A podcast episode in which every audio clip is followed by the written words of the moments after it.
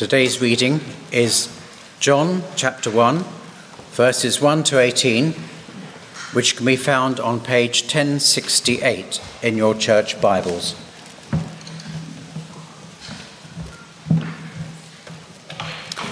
John chapter 1, verses 1 to 18.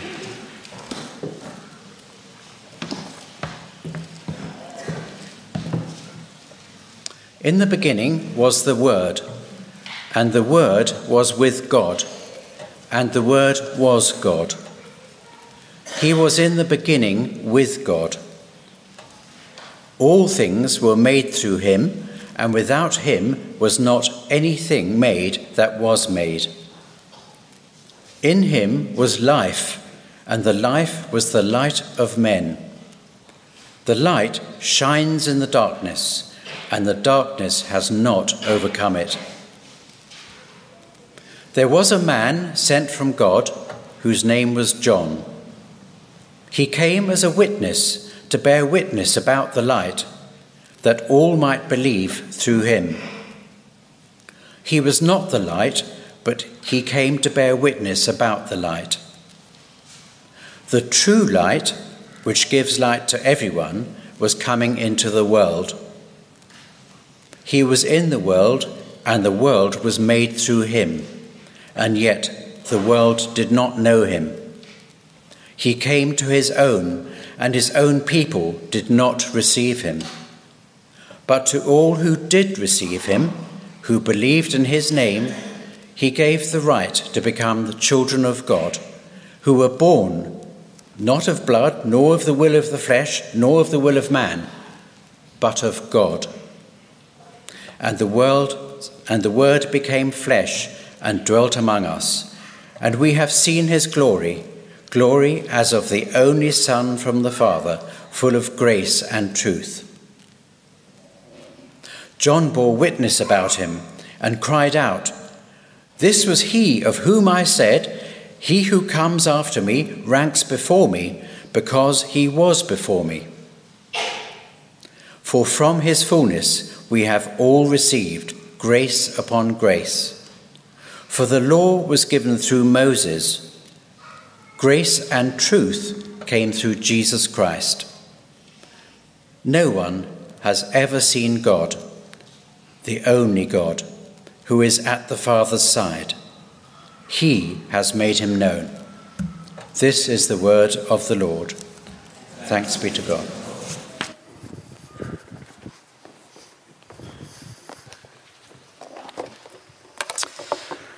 Let's pray as we begin.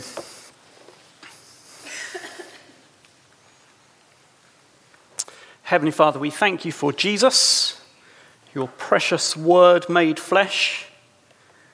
And we thank you for the Bible, your precious word written. We pray that your Spirit would open our eyes to see more of Jesus in our Bibles and to help us to truly know who we are in him. For Jesus' sake we pray. Amen. Um, a great uh, writer and theologian called J.I. Packer, who died a couple of years ago, uh, once wrote a sentence that begins like this If you want to judge how well a person understands Christianity, find out. I wonder how you would finish that sentence. If you want to judge how well a person understands Christianity, uh, find out how well he knows his Bible, and find out if he's ever read the works of J.I. Packer, uh, find out which church he goes to, find out how clear he is about the significance of Jesus' death on the cross, find out if his life has been transformed by the work of the Holy Spirit. Uh, none of those would be daft answers, well, perhaps one.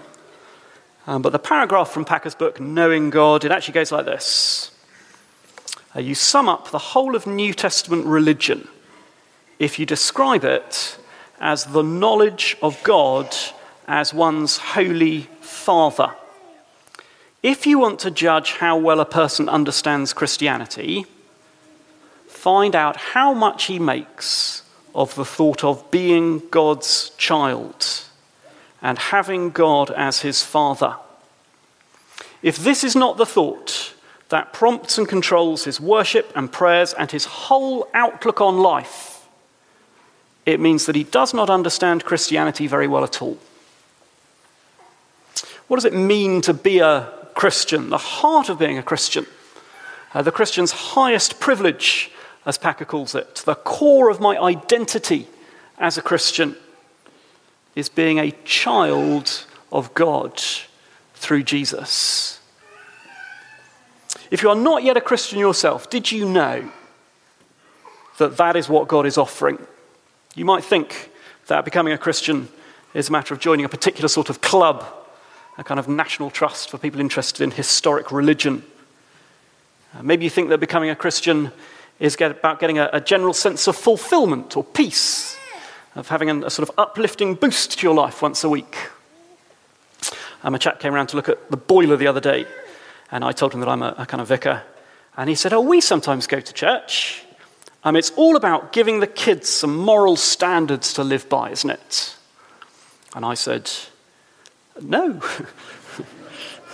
he said, Oh. And we had quite nice chat.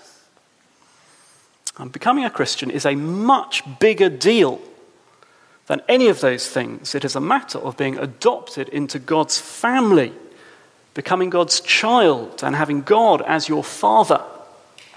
Verse 12 of our passage says this But to all who did receive him, who believed in his name, that is, to those who trust Jesus, he gave the right to become children of God.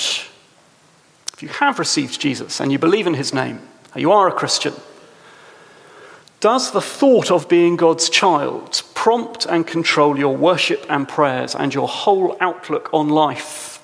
It is easy for other things to take the central place that ought to be occupied by the thought of being God's child. And what is the thought that most shapes my outlook on life. Uh, it might be something good. I think of myself as someone who serves that church in a particular role. I'm, I'm a mother, or I'm a, good colleague at work, whatever it is.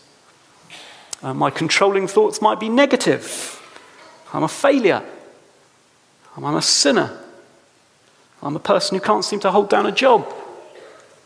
I'm a person who used to serve at church in a particular role, but now, for whatever reason, I can't. Maybe it's kind of neutral. Uh, maybe it's just that my first thought in the morning is about all the things that I need to tick off on my to do list today. And my last thought at night is all of the things that I did not tick off my to do list today. But strip away all those truths or imagined truths about who you are and what you do. And if you believe in the name of Jesus, then the solid rock at the bottom is this You are God's child, and you have God as your Father. To all who received him, who believed in the name of Jesus, he gave the right to become children of God. That is to put all other thoughts in perspective. That is to be the thought that prompts and controls our worship and prayers and our whole outlook on life. My first thought in the morning and my last thought at night, the core of my identity as a Christian. We're looking again uh, today at John chapter 1, focusing on uh, today on verses 6 to 13. And for your sheet says 14. Tom's going to take uh, verse 14 tomorrow. Um, John tells us that in Jesus, the long promised light has come to make believers into children of God. And we're going to see that in two parts. First, in Jesus, the long promised light has come. As you can see, I spent ages making the PowerPoint really beautiful, so enjoy that. In Jesus, the long promised light has come. Look again at verse 6. Uh, there was a man sent from God whose name was John. And actually, there's a bunch of people in the Bible whose name was John, about five of them. Um, easy to get confused. In fact, you'll see at the top of your, the page of your Bible uh, the Gospel according to John. Uh, the author of this book of the Bible is John the Apostle um, one of Jesus' 12 disciples. I'm pretty sure this church, St. John's Church, um, is named after that John, uh, the Apostle. But John the Apostle, writing this book, is introducing us in verse 6 to a different John, uh, the one we often call uh, John the Baptist.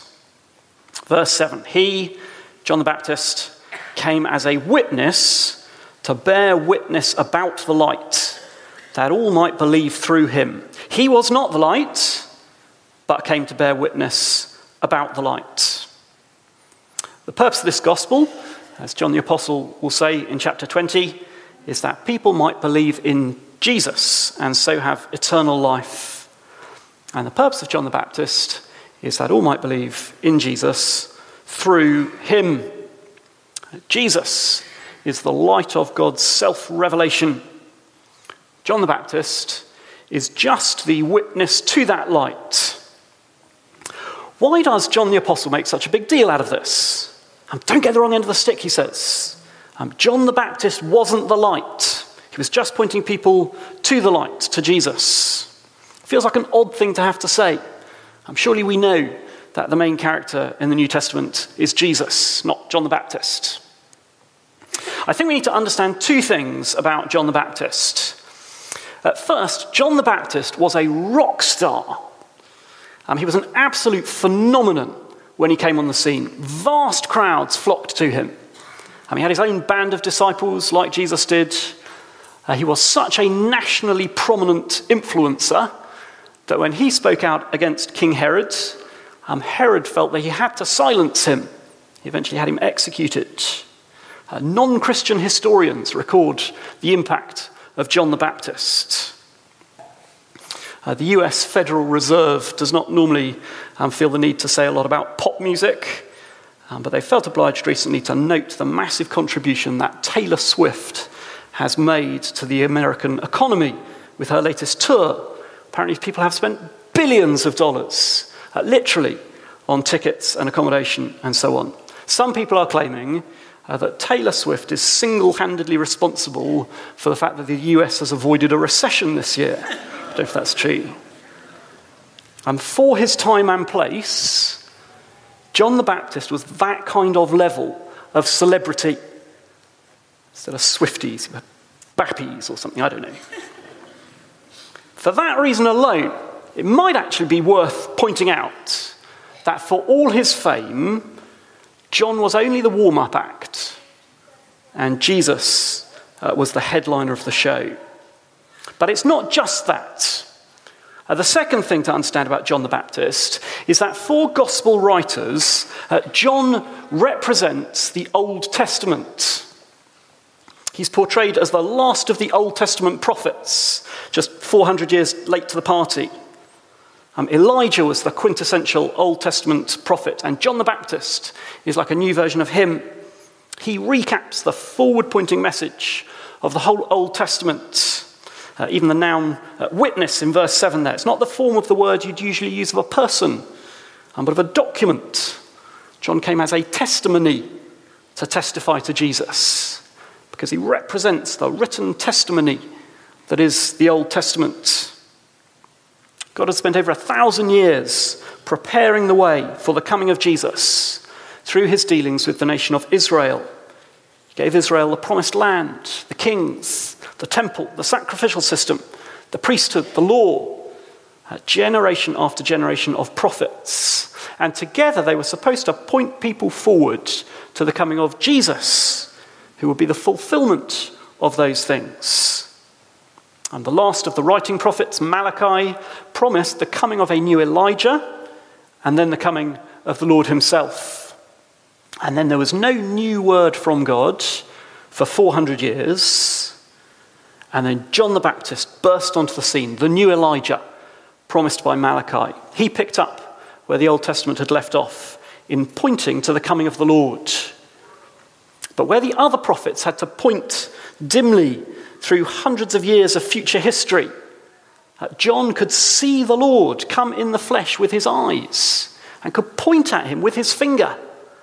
Look down to verse 29 of this same chapter. And the next day, he, this is John the Baptist, saw Jesus coming towards him and said, Behold the Lamb of God who takes away the sin of the world, the fulfillment of the Old Testament sacrificial system that has now arrived in Jesus. So, why does John the Apostle make such a big deal out of the fact that John the Baptist is only the witness to the light and not the light itself, it's not mostly because John is such a celebrity that you might confuse him for the main event and to fail to see that he's pointing to Jesus. Well, I suppose in theory you might. I mean, it's mostly because John the Baptist represents the Old Testament. And as we're about to see, the nation of Israel in Jesus' day really did confuse the Old Testament for the main event and failed to see that it had always been pointing to Jesus. Now, this is not to diss the Old Testament. Um, no less than the New Testament, it is the uh, true and authoritative Word of God. Um, on its own terms, the Old Testament was and remains the light of God's self revelation. Your Word is a lamp to my feet and a light to my path, wrote the psalmist about the Old Testament.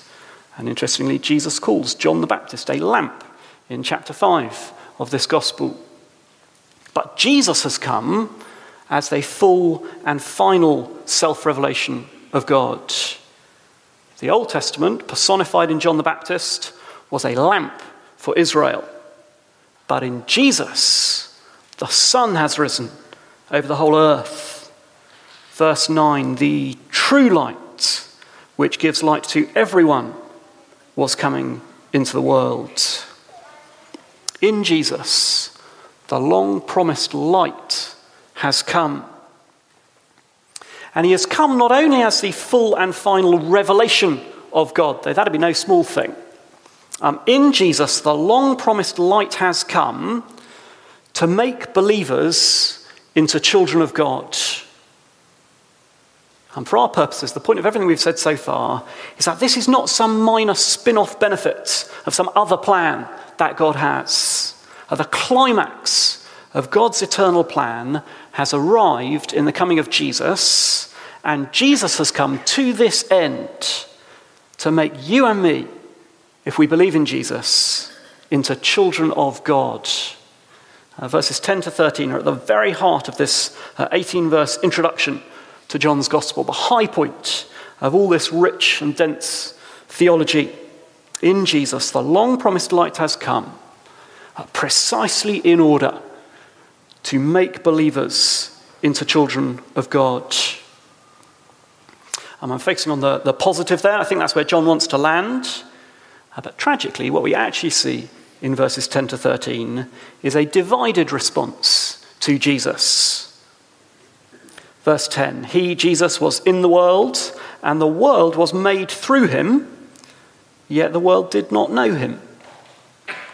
And John's already told us back in verse 3 that all things were made through Jesus, and without him uh, was not anything made that was made. It's not very good English. I think it's probably quite good Greek. Um, Jesus is the creator God of Genesis. Um, but the account of creation in Genesis 1 and 2 is followed by the account of humanity's rebellion against God in Genesis 3. And after Adam and Eve had eaten of the tree, when God comes to walk in the cool of the garden with them, they hide from him. Uh, humanity, taken as a whole, has been in rebellion against God ever since. Perhaps it shouldn't be a surprise that when God came again to walk with humanity in the person of Jesus, humanity again rejected him. The world did not know him, they did not want to know him. It shouldn't be a surprise that the same is true today. I mean, it has never been easier to access the light of God's self revelation than it is today. The whole Bible is easily available on the internet in dozens of languages for free. I mean, you can steal them from hotel rooms uh, across the world. And yet, most people in Tunbridge Wells haven't bothered to make even the smallest step towards Jesus. Someone was telling me this week that she'd had the opportunity um, to share a bit of the gospel with a colleague at work. And his response? Nah, it's not for me. It's not for me. And first of all, what we're telling you is an objective fact Jesus Christ is Lord. Saying Jesus is not for me is like saying gravity is not for me. Fall off a ladder, and it has the same effects, whatever your personal preference is. Um, but second, have you really heard what God is offering you can become a child of God. That will change everything in your life for the better. How could it not be for you? But that's the way it's always been. The world does not know its creator. It's not ultimately ignorance, it's not ultimately lack of opportunity. And ultimately, left to ourselves, we do not want to know Jesus. It isn't a surprise, but it is a tragedy for the world not to know the God that made us. And the tragedy goes deeper. It isn't just the world in general that rejected Jesus, but the nation of Israel in particular. Verse 11 He came to his own, and his own people did not receive him. Um, remember that these verses are an introduction to the rest of John's Gospel, and he's telling us what to look out for and how to understand what we read uh, later on as we read the rest of John's Gospel.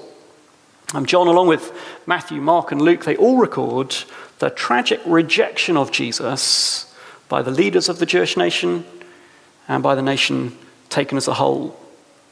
Um, not every individual within Israel, the author of the Gospel himself, is a Jewish man and he believes in Jesus. Um, but taken as a whole, the nation of Israel in Jesus' day chose to side with the world against their own Messiah. Uh, the Jewish religious leaders plotting with the Roman authorities to have Jesus executed and, and crucified. And Jesus was rejected by the very people who should have welcomed him as their king. Taken as a whole, the world rejected Jesus taken as a whole, the nation of Israel sided with the world in rejecting Jesus. But Jesus, rejected by his own, has come to create a new family out of all those, uh, Jew or Gentile, non Jew, who believe in him. Verse 12 But to all who did receive him, who believed in his name, he gave the right to become children of God it's just worth pausing and noting that according to John, not everyone is a child of God. And that is a popular view. I've been having some conversations over the last few weeks with a chap who keeps coming back to this. I like to think that we're all God's children. Um, well, not according to John. Um, it is all, but only those who believe in the name of Jesus who are God's children. Um, you don't become a member of God's family simply by being a member of the human race. Um, you don't become a member of God's family simply by being a personal faith, whatever that means. Um, you don't become a member of God's family by belonging to what are sometimes called the Abrahamic religions Judaism, Christianity, Islam.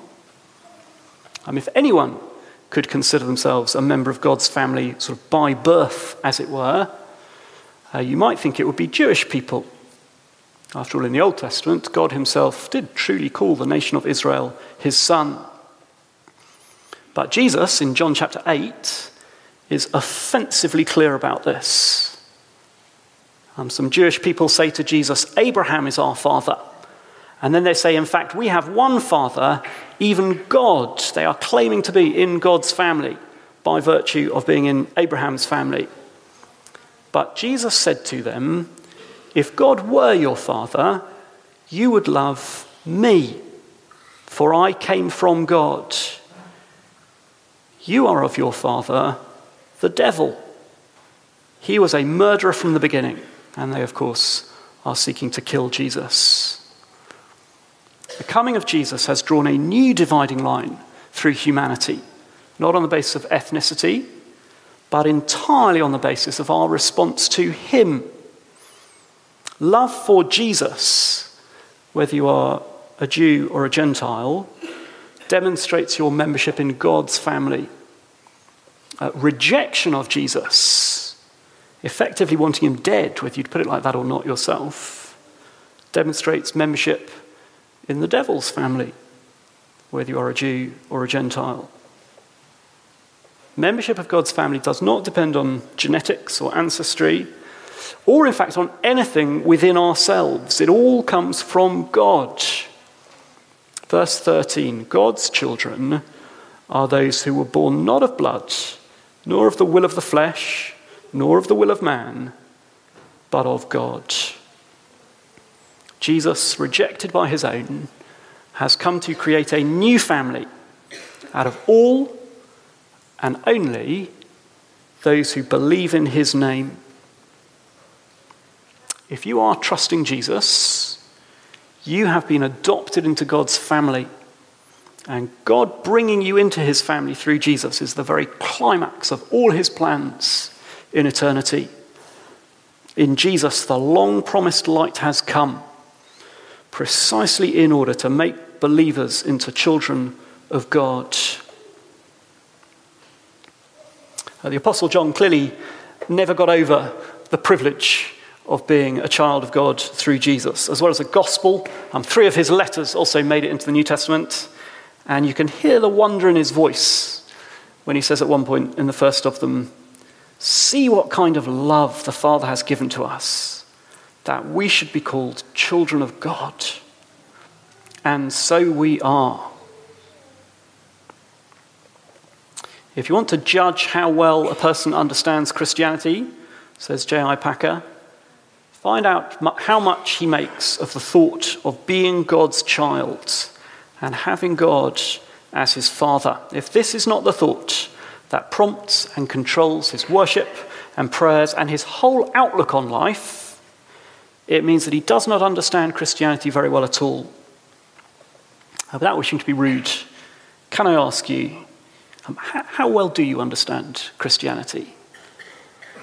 If you are not yet a Christian, do you understand what is being offered um, humanity is divided into two families uh, the family of the devil and the family of God.